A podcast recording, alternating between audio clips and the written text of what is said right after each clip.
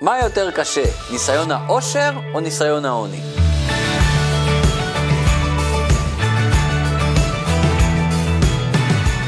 מי שבורא עולם ברך אותו בשפע גדול, הוא עשיר, לא חסר לו כלום, יש לו שפע בריבוי, ברוך השם. אבל מצד שני, הוא עלול להגיע למסקנה שכוחי ועוצם ידי עשה לי את החיל הזה, שכל מה שיש לו זה בזכותו. הוא עלול להרגיש גאווה על כל ההצלחות שלו. ואם הוא מרגיש גאווה, אז בדרך כלל הוא שוכח על הקדוש ברוך הוא. לעומת זאת, מי שחסר לו, מי שחי בעניות, אין לו בשביל ההוצאות היומיות, אין לו מספיק לקנות בית, לקנות רכב, אולי חסר לו אפילו לבגדים או לאוכל, גם מי שבמצב הזה עלול לשכוח את הקדוש ברוך הוא.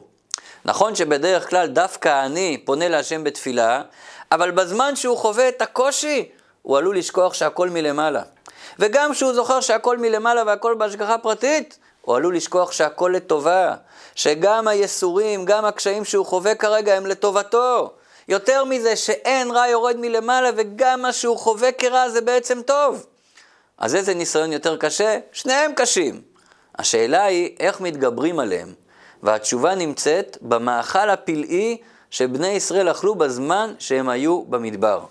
חודש אחרי שהם יצאו ממצרים, התחיל לרדת מן מן השמיים. המן היה מאכל על-טבעי, אלוקי. היו בו שני צדדים הופכיים. מצד אחד היה אפשר לטעום בו כל טעם שרוצים. מי שרצה להרגיש טעם של פלאפל, הרגיש טעם של פלאפל. מי שרצה פיצה, יכל להרגיש טעם של פיצה. אבל מצד שני, לא היה למן מראה של המאכלים האלה. וכידוע שאנחנו אוכלים לא רק עם הפה, אלא גם עם העיניים. עד כדי כך שעשו פעם ניסוי, הגישו לאנשים צ'יפס, שהוא היה בצבע ירוק, צבע שלא נעים לאכול, אבל סידרו את התאורה שזה ייראה כמו הצבע הרגיל של הצ'יפס, ואז באמצע הארוחה שינו את התאורה. פתאום האנשים ראו שהצ'יפס ירוק. מה קרה? הם הפסיקו לאכול אותו. אז בגלל שלמן לא היה את המראה של אוכל רגיל, היה קשה לסבוע ממנו.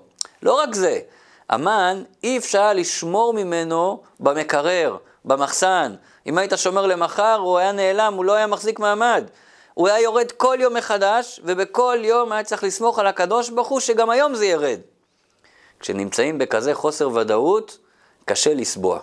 כמו שכתוב, אינו דומה מי שפיתו, שהפת שלו בסלו, למי שאין פיתו בסלו. שלא רואים את האוכל מול, העיניים, נשארים רעבים גם כשאוכלים. אז זאת אומרת, במן היו את שני ההפכים, גם עשירות וגם עניות. גם מאכל עשיר, שאפשר לטעום בו מה שרוצים, וגם מאכל עני, נשארים רעבים.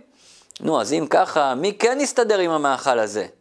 שימו לב, מי שלא הרגיש את עצמו, מי שלא הרגיש את המציאות שלו. כי כשאדם מרגיש את המציאות שלו בצורה חזקה, את האגו שלו, אז הוא פחות מרגיש את הבורא. ככל שהוא מרגיש יותר את מציאות העולם, ככה הוא מרגיש פחות את המציאות האלוקית. ככל שהוא מרגיש יותר את הגוף, ככה הוא מרגיש פחות את הנשמה.